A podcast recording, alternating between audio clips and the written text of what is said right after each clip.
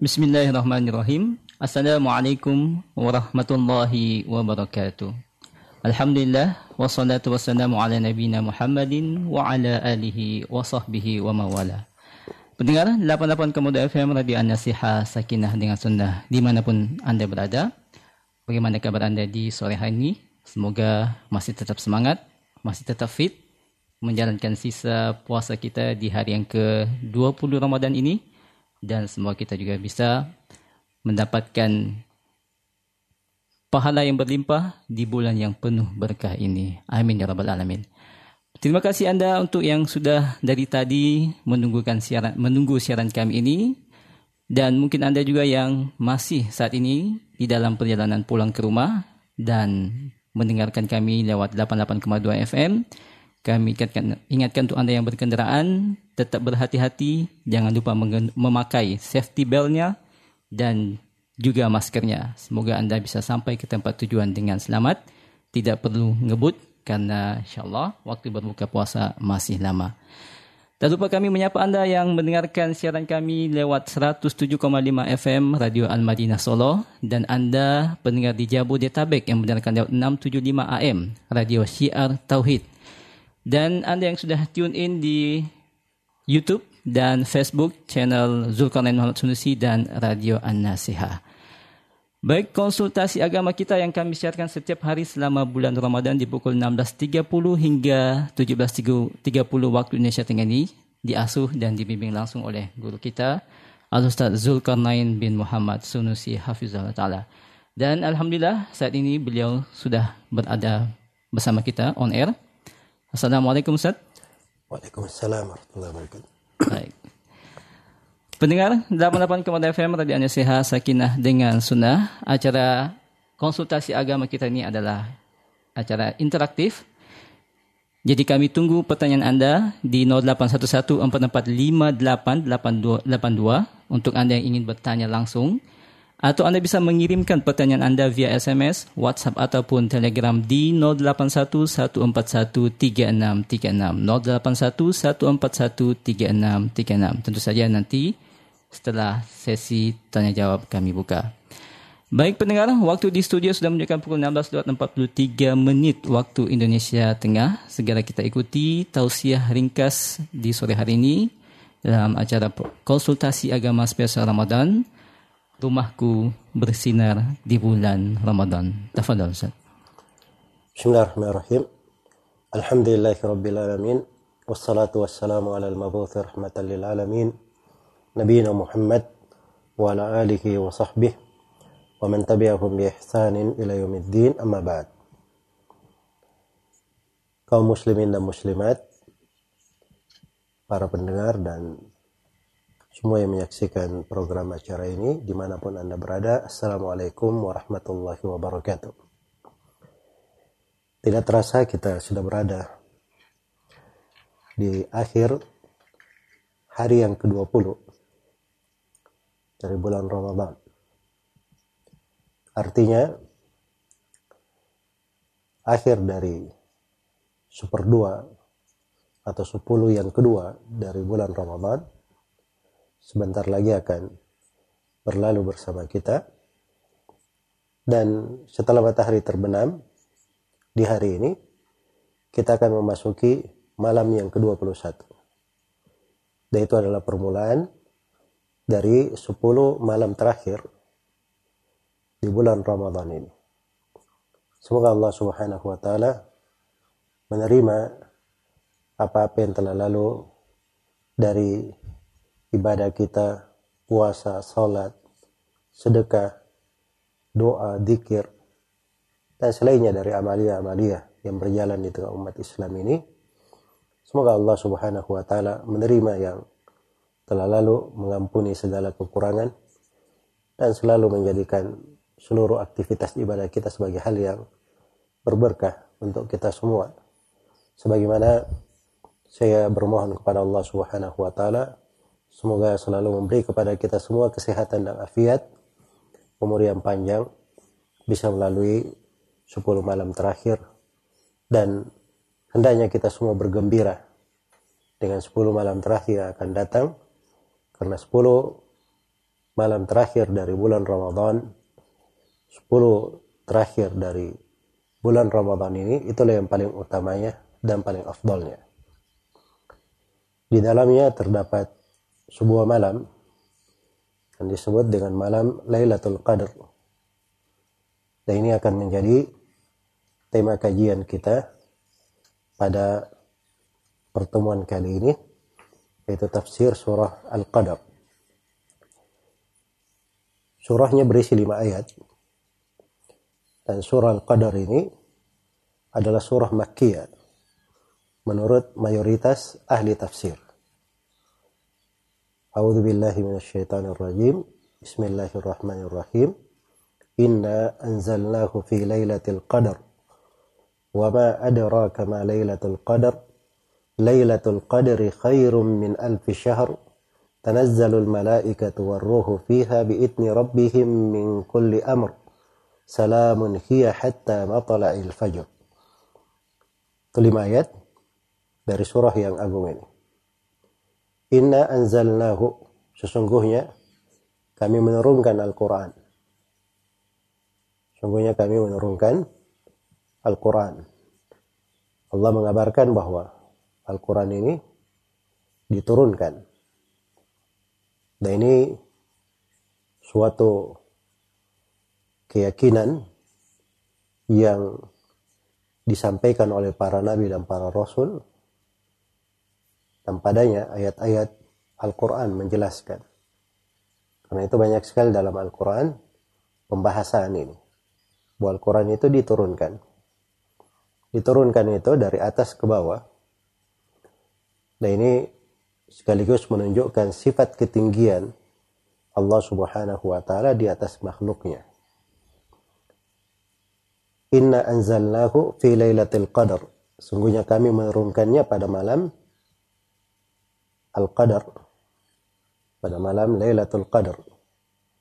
Dan ini semisal dengannya ayat di surah Ad-Dukhan. Ketika dikatakan di ayat tersebut Inna anzalnahu fi lailatin mubarakah inna kunna mundirin. Sungguhnya kami menurunkan Al-Quran pada malam yang berberkah. Itulah malam Lailatul Qadar. Dan malam Lailatul Qadar ini itu adalah bagian dari bulan Ramadan. Nah, itu dipastikan di dalam pendapat mayoritas ulama. Karena di dalam Al-Quran, Allah subhanahu wa ta'ala berfirman, Syahrul Ramadan alladhi unzila fihi Al-Quran, hudan linnasi wa bayinatin minal huda wal furqan. Bulan Ramadan yang di dalamnya, diturunkan Al-Quran sebagai petunjuk bagi manusia dan penjelasan-penjelasan yang mengandung petunjuk dan furqan, pembeda antara yang hak dan yang batil.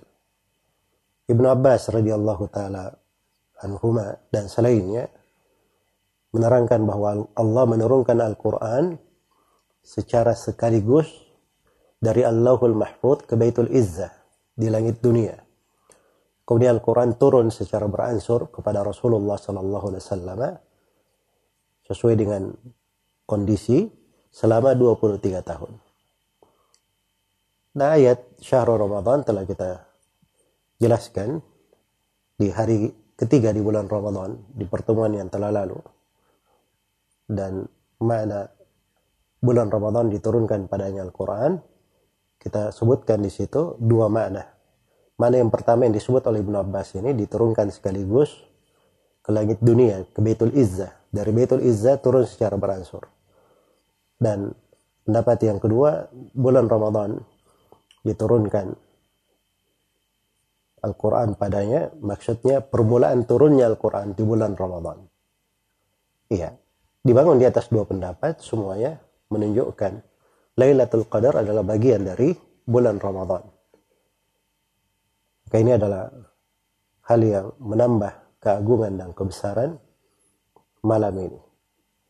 Kemudian di ayat yang kedua Allah Subhanahu wa taala menerangkan keagungan dari kedudukan Lailatul Qadar ini. Wama adraka ma Lailatul Qadar. Tahukah engkau apa Lailatul Qadar itu? Iya. Ini pembahasan. Kadang dibahasakan dengan pertanyaan untuk mengagungkan sesuatu. Membesarkan sesuatu. Nah ini berjalan ya di dalam bahasa kita juga. Iya. Kalau misalnya ada yang membahasakan suatu barang milik dia sangat berharga, maka dia katakan, tahukah kamu barang ini? Maksudnya itu bahasa menunjukkan penghargaan. Kadang juga bahasa itu untuk membuat seorang semakin memahami uh, besarnya atau uh, kedudukan sesuatu diulangi. Seperti seorang ayah misalnya, ya menyebutkan hukuman kalau ada yang melanggar. Misalnya dipukul pakai rotan misalnya. Tahukah kamu apa itu rotan? Itu pertanyaan bukan bertanya definisi rotan itu apa. Tapi itu membesarkan perihal hukuman yang akan dia dapatkan. Itu pembahasan ada sama di dalam ayat-ayat yang lain. Al-Qari'ah, Mal-Qari'ah, wa ma adraka Mal-Qari'ah. Hari kiamat, tahukah kamu apa itu hari kiamat? Kemudian tahukah kamu apa itu hari kiamat? Al-Haqqah, Mal-Haqqah, wa ma adraka Mal-Haqqah. Iya. Al-Haqqah, hari kiamat yang pasti terjadi. Tahukah kami itu apa Al-Haqqah? Apa Al-Haqqah itu? Kemudian dikatakan, tahukah kamu apa Al-Haqqah itu? Ini penegasan demi penegasan. Ketika dikatakan, wa ma adraka ma Lailatul Qadar. Tahukah kamu apa itu Lailatul Qadar? Ini pertanyaan, bentuknya pertanyaan, tapi dia hakikatnya adalah menjelaskan keagungan dan kedudukan Lailatul Qadar ini. Kemudian Allah Subhanahu wa taala terangkan Lailatul Qadri khairun min alfi syahr. Lailatul Qadar lebih baik daripada seribu bulan. Maksudnya nilai dan kedudukan Lailatul Qadar itu lebih baik daripada seribu bulan. Dikata suatu amalan salih dilakukan oleh seseorang pada malam Lailatul Qadar ini maka pahala dan kedudukannya itu senilai dengan mengamalkannya selama 83 tahun 4 bulan. Jadi 1000 bulan artinya 83 tahun ditambah 4 bulan. Tanpa Lailatul Qadar itu sama kalau dia beramal satu malam dengan 83 tahun 4 bulan tersebut. Iya. Dan disebut Lailatul Qadar. Disebut Lailatul Qadar Kenapa dikatakan Lailatul Qadar? Di antara ulama ada yang mengatakan bahwa dinamakan sebagai Lailatul Qadar itu dari kata Al-Qadar yang menunjukkan keagungan. Ya. Yang menunjukkan akan keagungannya. Keagungan dan kebesaran serta kemuliaan bulan tersebut Karena itu dikatakan Lailatul Qadri khairum min alfi syahr. Iya. Nah ini pendapat yang pertama. Dikatakan Lailatul Qadar di, karena keagungan dan kemuliaannya. Kalau terkait dengan keagungan dan kemuliaannya itu mengarah kepada dua hal. Yang pertama kepada pelaku. Siapa saya mengerjakan amalan ketaatan pada malam Lailatul Qadar, dia akan menjadi pemilik keagungan dan pemilik kemuliaan. Dan yang kedua dia mengarah kepada amalan tersebut. Jadi kalau dia malam Lailatul Qadar, setiap amalan ketaatan pada malam itu adalah amalan yang sangat agung dan sangat mulia. Dan keutamaan dan kemuliaannya itu itu bernilai seribu kali lipat. Ya. Dibanding amalan pada malam lainnya atau bernilai seperti amalan seribu di seribu bulan dibanding amalan yang lainnya. Baik ini sudut yang pertama kenapa disebut Lailatul Qadar. Dan yang kedua dia mengatakan bahwa Lailatul Qadar disebut Lailatul Qadar karena pada malam itu adalah malam penakdiran. Dan ini juga pendapat benar. Ya, tidak ada masalah. Ini datang dari Ibnu Abbas radhiyallahu taala dan sebagiannya menukil ini kebanyakan pendapat kebanyakan ahli tafsir. Nah di surah Ad-Dukhan dikatakan fiha yufraku kullu amrin hakim. Pada malam itu dijelaskan segala urusan yang penuh dengan bijaksana. Penuh dengan hikmah. Maksudnya penakdiran. Kemudian yang ketiga dia mengatakan Lailatul Qadar dari kata al-qadar penyempitan, pembatasan. Ini digunakan dalam beberapa tempat Al-Qur'an al-qadar bermakna disempitkan, dibatasi. Terus apa hubungannya? Lailatul Qadar dinamakan Lailatul Qadar karena pada malam itu terjadi penyempitan, malaikat memenuhi bumi sehingga bumi itu terasa sempit sekali. Dan ini didukung oleh sebuah sabda Nabi Shallallahu Alaihi Wasallam diriwayatkan oleh Imam At-Tayalisi Ahmad bin Khuzaimah Abu Ya'la dan selainnya dari hadits Abu Hurairah radhiyallahu taala anhu Rasulullah sallallahu alaihi wasallam bersabda innaha lailatu sabiatin aw tasiatin wa ishrin. Sungguhnya Lailatul Qadar itu berada pada malam ke-27 atau ke-29. Innal malaikata tilkal lailah fil ardi aktsaru min adadil hasa. Kata Nabi sesungguhnya para malaikat di muka bumi pada malam itu lebih banyak daripada jumlah batu-batu kerikil. Ya, karena banyaknya malaikat, maka seakan-akan sempit sekali bumi tersebut. Iya. Jadi ini mana yang ketiga? Kenapa disebut Lailatul Qadar? Dan yang keempat disebut Lailatul Qadar karena malam itu Allah menurunkan Al-Quran yang penuh dengan qadar, penuh dengan kemuliaan dan keagungan. Ini semuanya makna adalah bagus, tidak ada masalah terkait dengan sejalan dengan keutamaan dan keagungan Lailatul Qadar ini. Kemudian di ayat yang keempat, Allah Subhanahu wa taala menjelaskan sisi keutamaan lain untuk Lailatul Qadar. Tanazzalul malaikatu warruhu fiha bi'idni rabbihim min kulli amr. Ya, pada malam itu malaikat-malaikat bersama malaikat Jibril turun dengan izin Rabb mereka untuk mengatur segala urusan. Iya.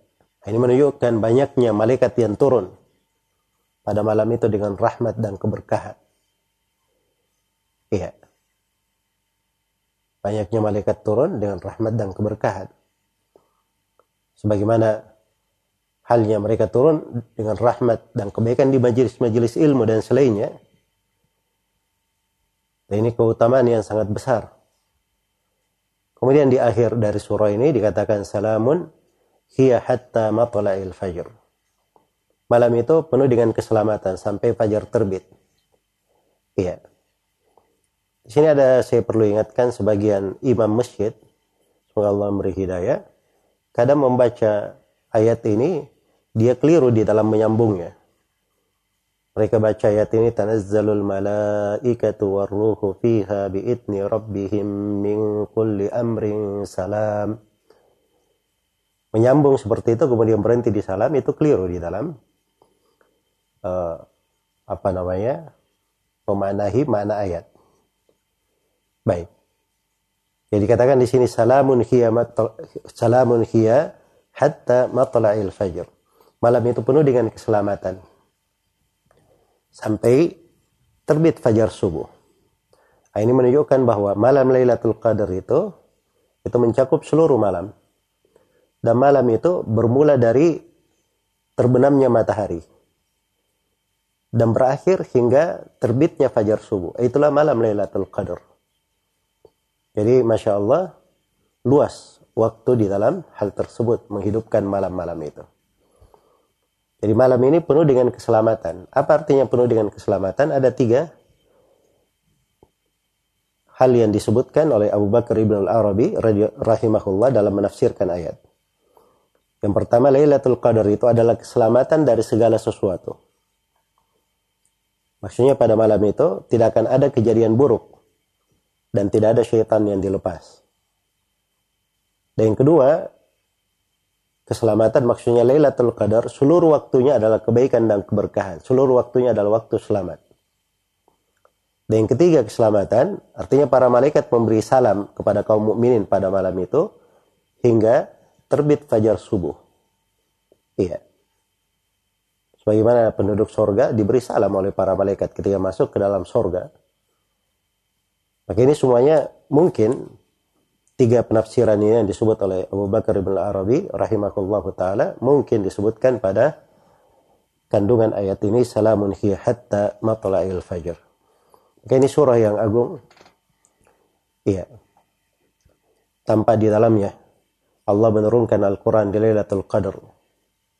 Kemudian yang kedua, Allah telah meninggikan kedudukan Lailatul Qadar ini sehingga senilai dengan seribu bulan atau dengan bahasa lain 83 tahun 4 bulan.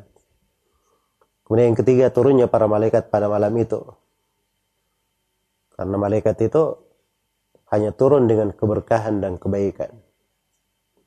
Kemudian yang keempat, Lailatul Qadar adalah malam keselamatan dan kebaikan.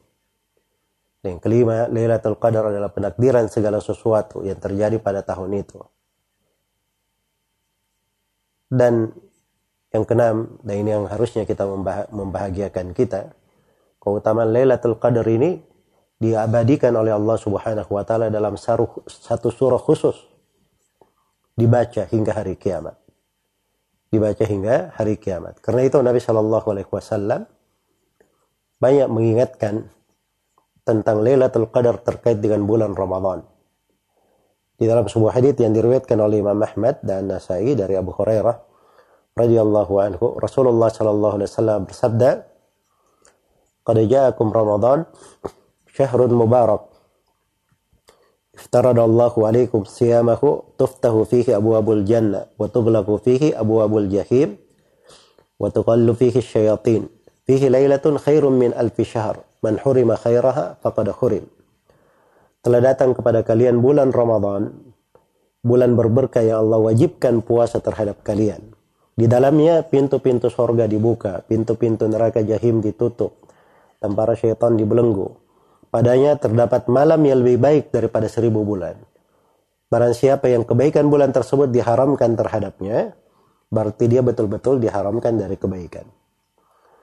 Di dalam hadis lain riwayat Bukhari Muslim, Nabi Shallallahu alaihi wasallam bersabda, "Wa man qama lailatal qadri imanan wa ihtisaban, ghufira lahu ma taqaddama min dhanbi."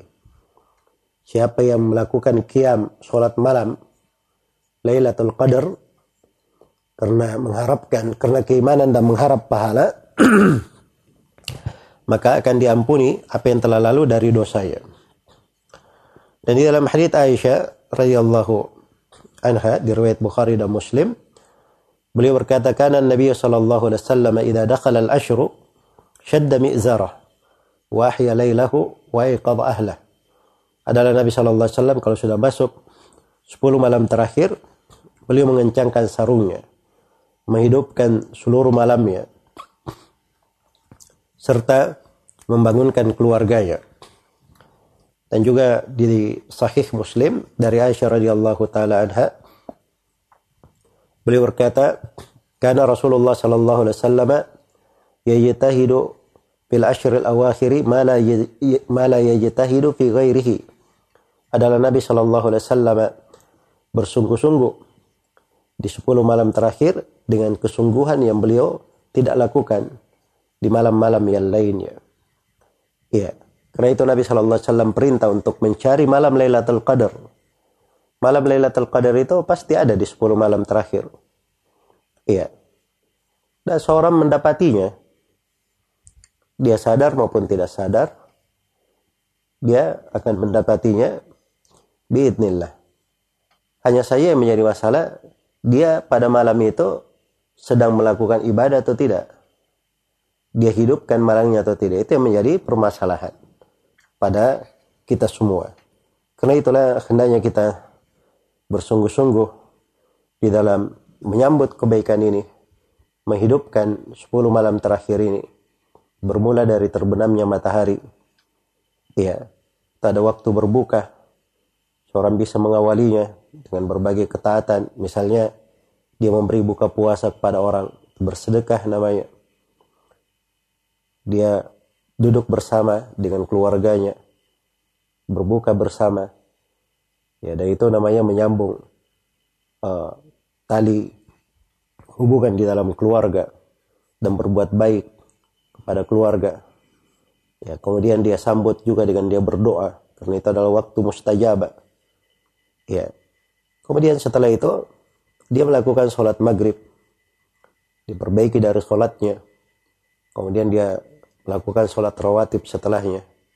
Ya, sebelumnya dia selepas sholat melakukan dikir-dikir. Kemudian dia hidupkan malamnya dengan membaca Al-Quran. Tapi yang paling bagusnya di malam Lailatul Qadar itu dia hidupkan dengan malam. Dia hidupkan dengan sholat malam. Karena itu Nabi Shallallahu Alaihi Wasallam pernah melakukan sholat malam di 10 malam terakhir bersama para sahabatnya dari setelah Isya sampai menjelang sahur. Hingga para sahabat itu khawatir ketinggalan makan sahur. Dan ini salah satu potret dari kesungguhan mereka di dalam menghidupkan malam Lailatul Qadar. Semoga Allah Subhanahu wa taala tidak mengharamkan untuk kita semua kebaikan ini, memudahkannya untuk kita. Dan semoga Allah Subhanahu wa taala menjadikan 10 malam terakhir ini sebagai momen-momen yang baik untuk kita semua lebih mendekatkan kepada Allah, mendekatkan diri kepada Allah, lebih banyak bertobat kepadanya, beristighfar, memohon ampun dan semoga Allah mengabulkan doa-doa kita agar supaya seluruh urusan kita dimudahkan, bala musibah wabah yang menimpa ini segera diangkat dan semoga Allah Subhanahu wa taala memberikan keberkahan dan kebaikan untuk kita semua di dunia dan di akhirat innahu waliyudzalik wal qadiru alaih wallahu taala alam. Baik, amin amin ya mujibas sailin. Baik pendengar 88 Kemudian FM Radio Nasihat Sakinah dengan Sunnah dan Anda juga mendengarkan lewat 675 AM siar Tauhid di Jabodetabek dan Anda pendengar 107,5 Radio Al-Madinah Solo dan yang menyaksikan kami di live streaming YouTube dan Facebook, Zulkarnain MS dan Radio Anasiha. Saatnya kita masuki sesi tanya jawab. Silahkan Anda yang ingin bertanya langsung, berkonsultasi langsung dengan Ustaz, Anda bisa menghubungi kami sekarang di 0811 4458 atau Anda bisa melayangkan pertanyaan Anda via SMS, WhatsApp ataupun Telegram di 081 141 3636. 081 141 3636. Baik Ustaz, bisa kita awali dengan mengangkat penelpon? Ustaz.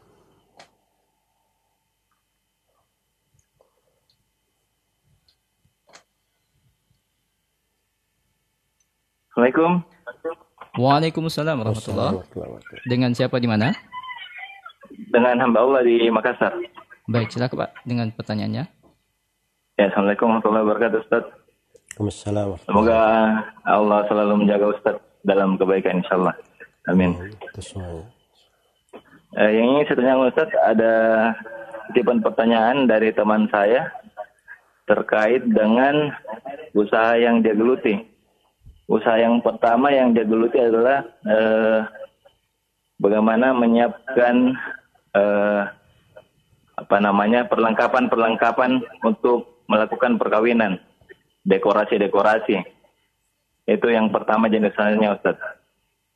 Yang kedua, beliau juga menggeluti usaha buku tahunan siswa SMA yang di dalamnya mungkin secara terperinci ada dokumentasi-dokumentasi baik berupa foto ataupun video.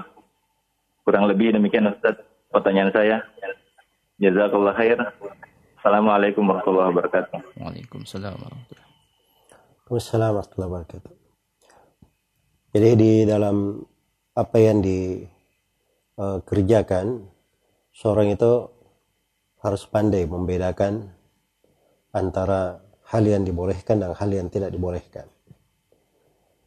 Jadi pada hal-hal yang dibolehkan, tidak ada masalah dia masuk di situ, dia membantu orang di dalamnya pada perkara yang mubah untuk acara resepsi dan seterusnya sepanjang di kadar yang dibolehkan seperti menyiapkan uh, uh, tenda, menyiapkan uh, apa namanya peralatan untuk makan atau yang semisal dengan itu apa yang biasa dipakai di resepsi itu nggak ada masalah.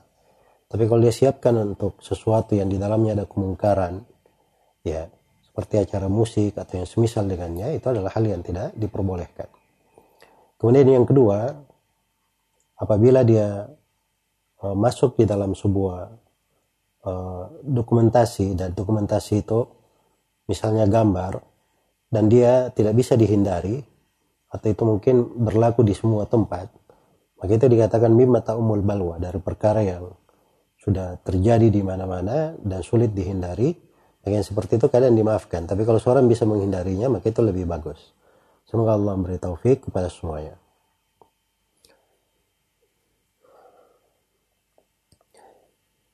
Baik di sini apakah ada larangan menutup dahi dengan kain ketika sholat Misalnya menggunakan model mukena bagi wanita yang menutup dahi hingga ke alis mata. Wajibkah menyentuh dahi ke tempat sujud dalam sholat? Kalau wajib tidak ya. Tidak wajib. Tetapi bagusnya, afdalnya seorang itu sujud di atas dahinya. Ya kalau misalnya mukenanya menutupi dahi, ya sujudnya syah saja. Karena Nabi SAW atau para sahabat pernah sholat di panas gitu kemudian mereka sujud di atas uh, sebagian kain ada yang sujud di atas sebagian uh, batu yang telah dia dinginkan di telapak tangannya dan itu tidak ada masalah.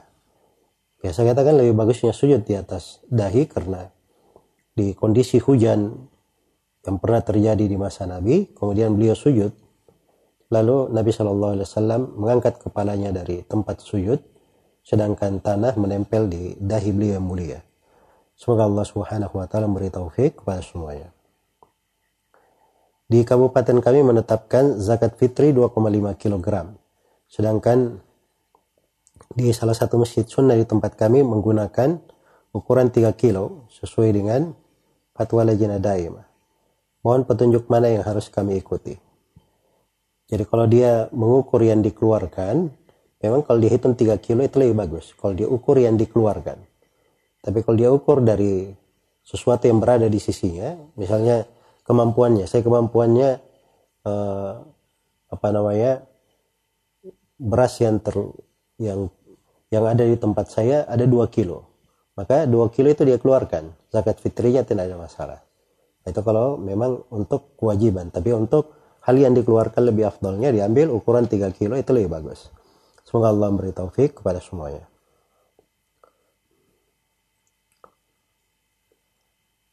Apa hukum membaca surah Al-Qadar di rakaat pertama pada sholat tarawih di 15 malam terakhir Ramadan? Karena masjid dekat rumah saya selalu mengamalkannya.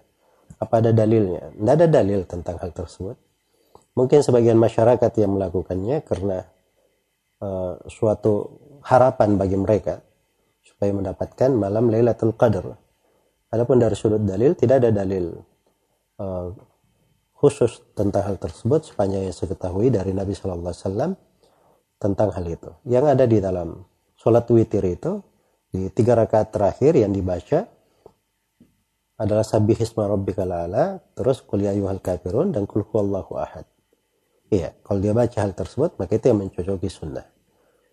Namun tidak dilarang ya kalau ada yang melakukan membacanya dengan Lailatul Qadar tidak dilarang tentang hal tersebut. Semoga Allah memberi taufik kepada semuanya. Apa hukum zakat harta berupa rumah, tanah, dan kendaraan? Itu tidak ada zakatnya ya, karena di dalam hadits Abu Hurairah di riwayat Bukhari dan Muslim, Rasulullah SAW bersabda, "Laisa alal abdi fi uh, abdihi wa farasihi atau laisa alal muslim fi abdihi wa farasihi zakat." Tidak ada pada budak dan pada kuda yang dimiliki oleh seorang muslim zakat di dalamnya. Ya kalau itu adalah hal yang biasa dia pakai, misalnya dari rumahnya, ya kendaraannya, tempat tinggalnya atau tanahnya dia punya banyak tanah, tapi tanah itu dia tidak jual, dia untuk kepemilikan saja. Maka itu tidak ada zakat.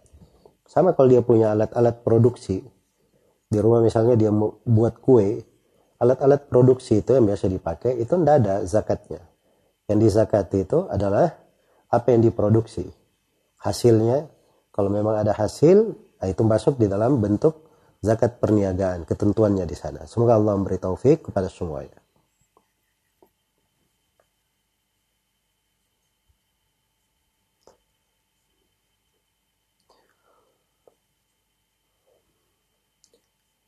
Apakah di antara adab membaca Al-Quran adalah tidak boleh bersandar dan wajib menghadap kiblat? Itu hal yang lebih bagusnya. Itu lebih utamanya. Dia menghadap kiblat dan dia duduk dengan duduk yang baik serius membacanya. serius membacanya. Itu etika lebih utama. Ya, lebih utama. Tapi kalau misalnya yang membacanya sambil berbaring, maka itu tidak ada masalah ada yang membacanya tidak menghadap kiblat juga tidak ada masalah. Semoga Allah memberi taufik kepada semuanya. Baik, Ustaz, bisa kita angkat lagi penelpon? Baik. Halo. Ya, Assalamualaikum. Waalaikumsalam. Dengan siapa di mana? Dengan Abu Umaid di Makassar. Baik, dengan Abu Umaid di Makassar. Silahkan. Ini saya mau tanya Ustaz, uh, terkait dengan Idul Fitri yang sembilan hari sepuluh hari ke depan lagi, biasanya kan kita kaum muslimin mengadakan di lapangan terkait dengan adanya pandemi wabah corona, apakah nanti Idul Fitrinya di rumah atau bagaimana Ustaz? Assalamualaikum warahmatullahi wabarakatuh. warahmatullahi wabarakatuh. Jadi itu kan sudah ada himbauan dari pemerintah untuk tidak mengadakan sholat Idul Fitri dan Idul Fitri di rumah saja dan himbauan tersebut tidak ada masalah. Itu adalah hal yang benar. Ya kalau misalnya satu keluarga mereka sholat id di rumahnya tidak keluar ya maka itu nggak ada masalah. Cuman dia lakukan sholat saja tidak ada khutbah di dalamnya tidak ada khutbah. Dan itu datang di uh, pendapat mayoritas ulama. Walaupun ada pendapat lain yang mengatakan bahwa Idul Fitri itu itu terkait dengan kebersamaan di satu tempat ditentukan oleh pemimpin dan seterusnya. Jadi kalau tidak ada di dalam hal tersebut maka tidak dilakukan. Itu dua pendapat di tengah para ulama. Semoga Allah memberi taufik kepada semuanya.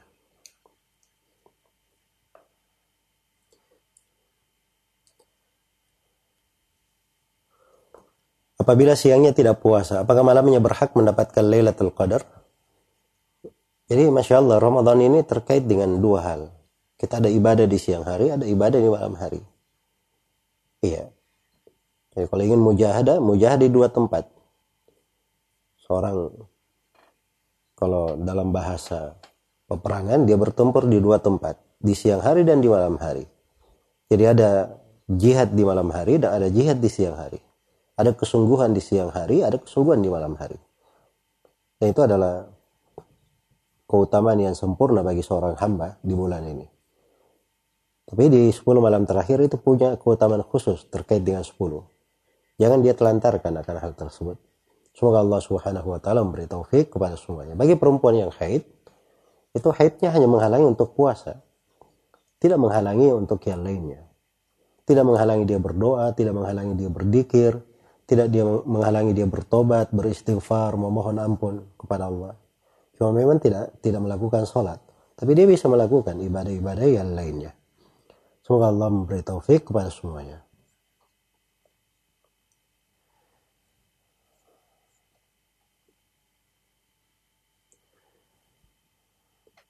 Ini pertanyaan dari Bulu Kumbah. Bagaimana hukum memberi celana isbal yang sudah tidak dipakai lagi kepada orang lain? Celana isbal itu artinya celana kalau dia pakai itu melewati mata kakinya. Ya, jadi kalau celananya seperti itu untuk dirinya misalnya, ya dia berikan ke orang lain yang lebih tinggi mungkin tidak akan isbal.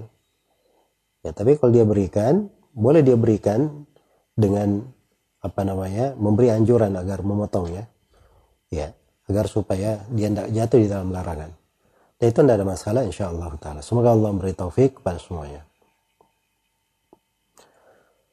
Apakah anak yang di dalam kandungan dikenai zakat fitri?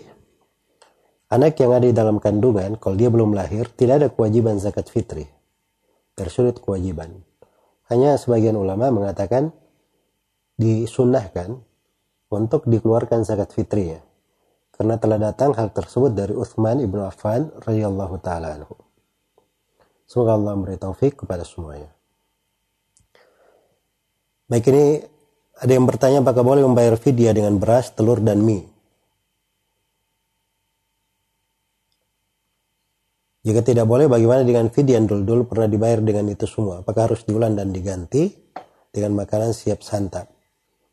Dan kalau dia keluarkan beras dengan jumlah yang cukup, dua telapak tangan, ditambah dengan nah, diberi telur misalnya, diberi mie untuk itu, itu sudah masuk di dalam makanan. Dan itu tidak ada masalah. Semoga Allah Subhanahu wa taala memberi taufik kepada semuanya. Baik pendengar, silakan Anda yang ingin bertanya langsung, Anda bisa menghubungi kami di 0811 4458882 atau Anda bisa mengirimkan pertanyaan Anda di 081 Bisa kita angkat telepon lagi Ustaz? Baik. Halo. Waalaikum. Waalaikumsalam warahmatullah. Dengan siapa di mana? Dengan Wahyu di Limbang. Ya, silakan Pak.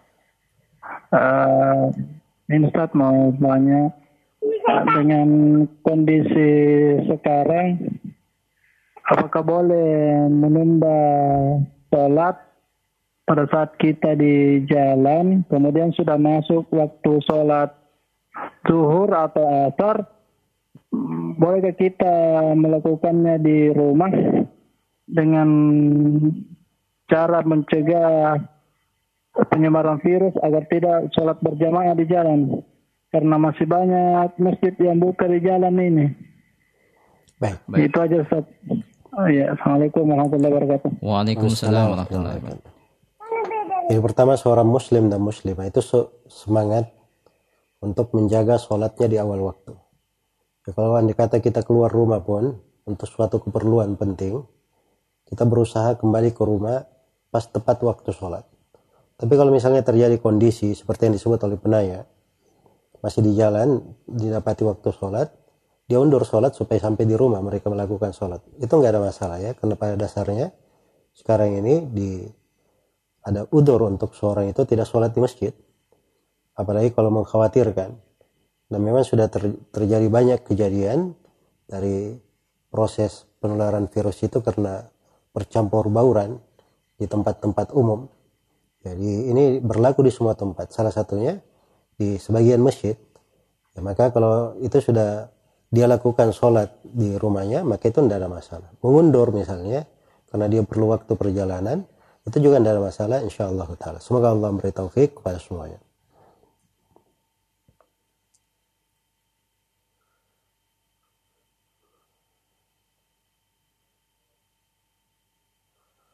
Bolehkah saya membayar zakat fitri dengan hasil hutang. Hutang tersebut baru bisa dibayar di akhir bulan. Nggak, kalau dia tidak punya kemampuan pada saat itu, dia tidak ada kewajiban. Jadi zakat fitri itu kewajiban terkait dengan orang yang di malam itu, di malam idul, di malam id, dia punya harta yang melebihi keperluan pokoknya. Nah, harta yang melebihi keperluan pokoknya ini bisa untuk mengeluarkan zakat fitri. Nah, itu saja. Kalau tidak ada dia tidak ada kewajiban untuk berhutang. Oh, saya pinjam dulu nanti saya ganti. Ya. Karena syarat kewajiban tidak terpenuhi padanya dan dia tidak usah bebani dirinya dengan sesuatu yang dia tidak mampu. Semoga Allah memberi taufik kepada semuanya.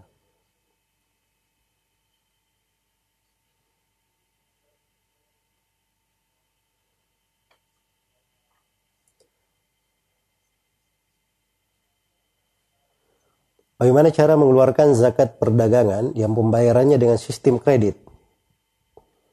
Ya kalau dia punya barang-barang di sudah dibeli oleh orang, cuman cara pembeliannya dengan proses kredit, ya dengan proses membayar, maka itu namanya zakat piutang namanya. Kita masuk di pembahasan zakat piutang. Zakat piutang itu terbagi dua. Yang pertama kalau piutangnya bisa dia dapatkan kapan saja dia bisa dapatkan atau masuknya pasti maka ini tetap dia keluarkan zakatnya. Tapi kalau piutang ini tidak tahu kapan dia dapat, mungkin dia dapat tahun ini, mungkin tahun depan, mungkin beberapa tahun lagi, maka ini dia keluarkan zakatnya ketika dia dapat saja dan dia keluarkan satu kali untuk semuanya. Iya. Jadi itu rinciannya dan saya nggak tahu kondisi penanya terkait dengan hal ini. Wallahu taala alam.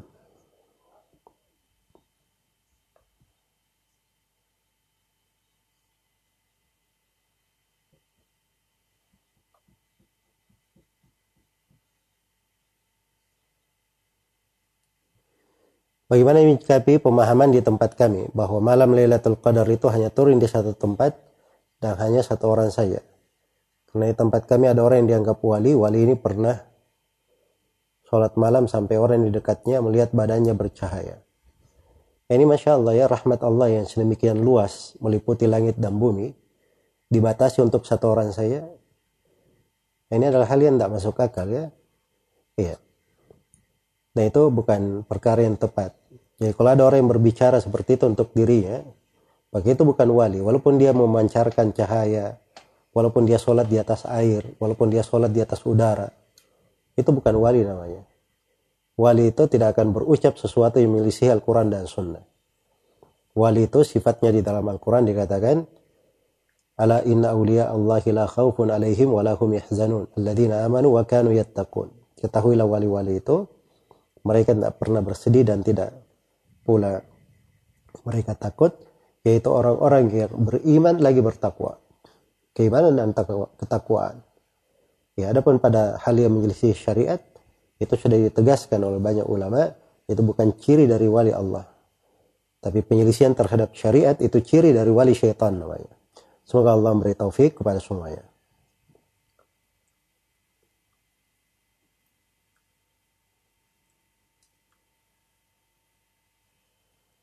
Di malam Lailatul Qadar kita berbuat maksiat. Apakah dosanya dilipat gandakan menjadi seribu bulan juga? Ya tidak ada dalil khusus tentang pelipat gandaan. Cuman berbuat dosa di situ masalah besar sekali. Karena di waktu bergeliman nikmat dan keutamaan harusnya bersyukur. Dia malah kufur terhadap nikmat dengan dosa dan maksiat. Maka itu bukan masalah kecil, masalah besar.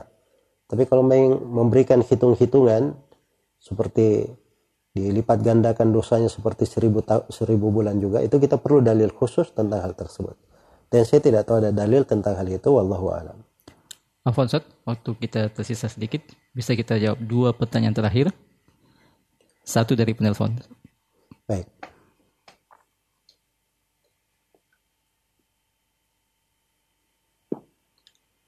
Assalamualaikum. Ya, Waalaikumsalam. Ya, dengan siapa di mana? Dengan hamba Allah di Makassar.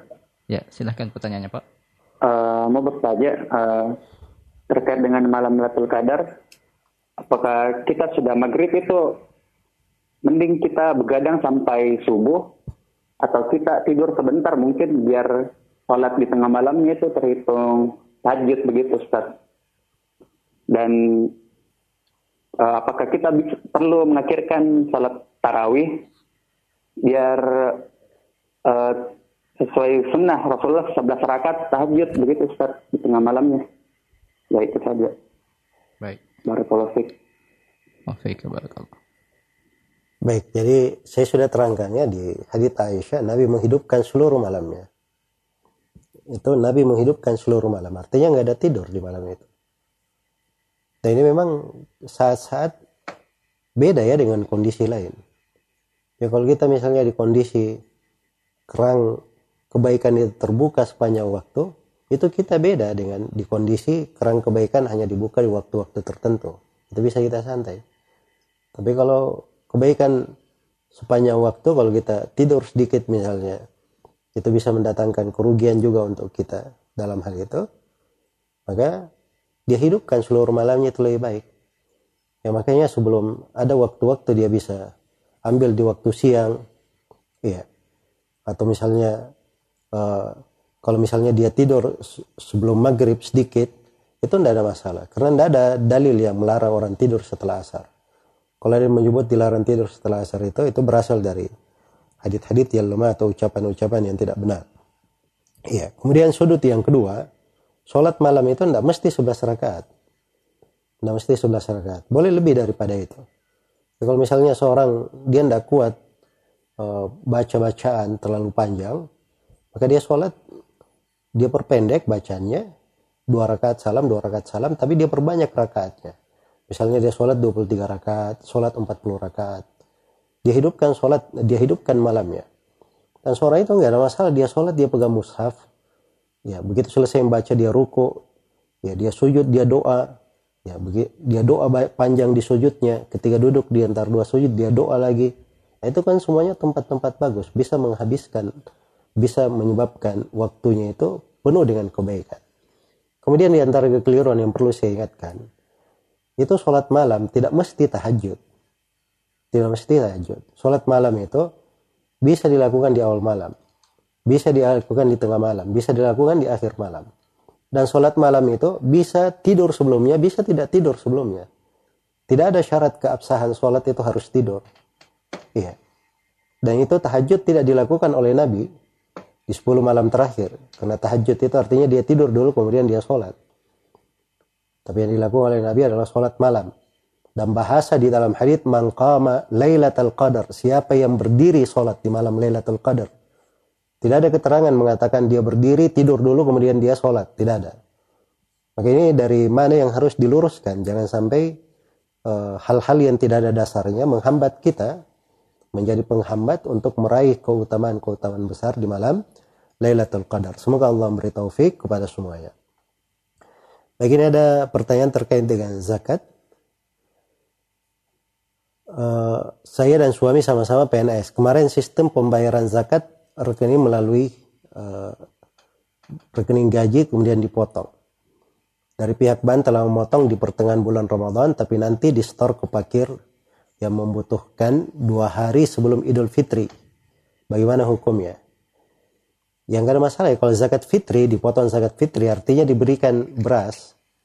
Jadi pihak yang memotongnya itu yang diwakilkan itu harus bertanggung jawab membelikan beras kalau zakat fitri. Tapi kalau zakat harta, zakat harta itu ya boleh dikeluarkan kapan saja. Tapi ini kayaknya potongan tidak ada kaitannya dengan zakat harta ya.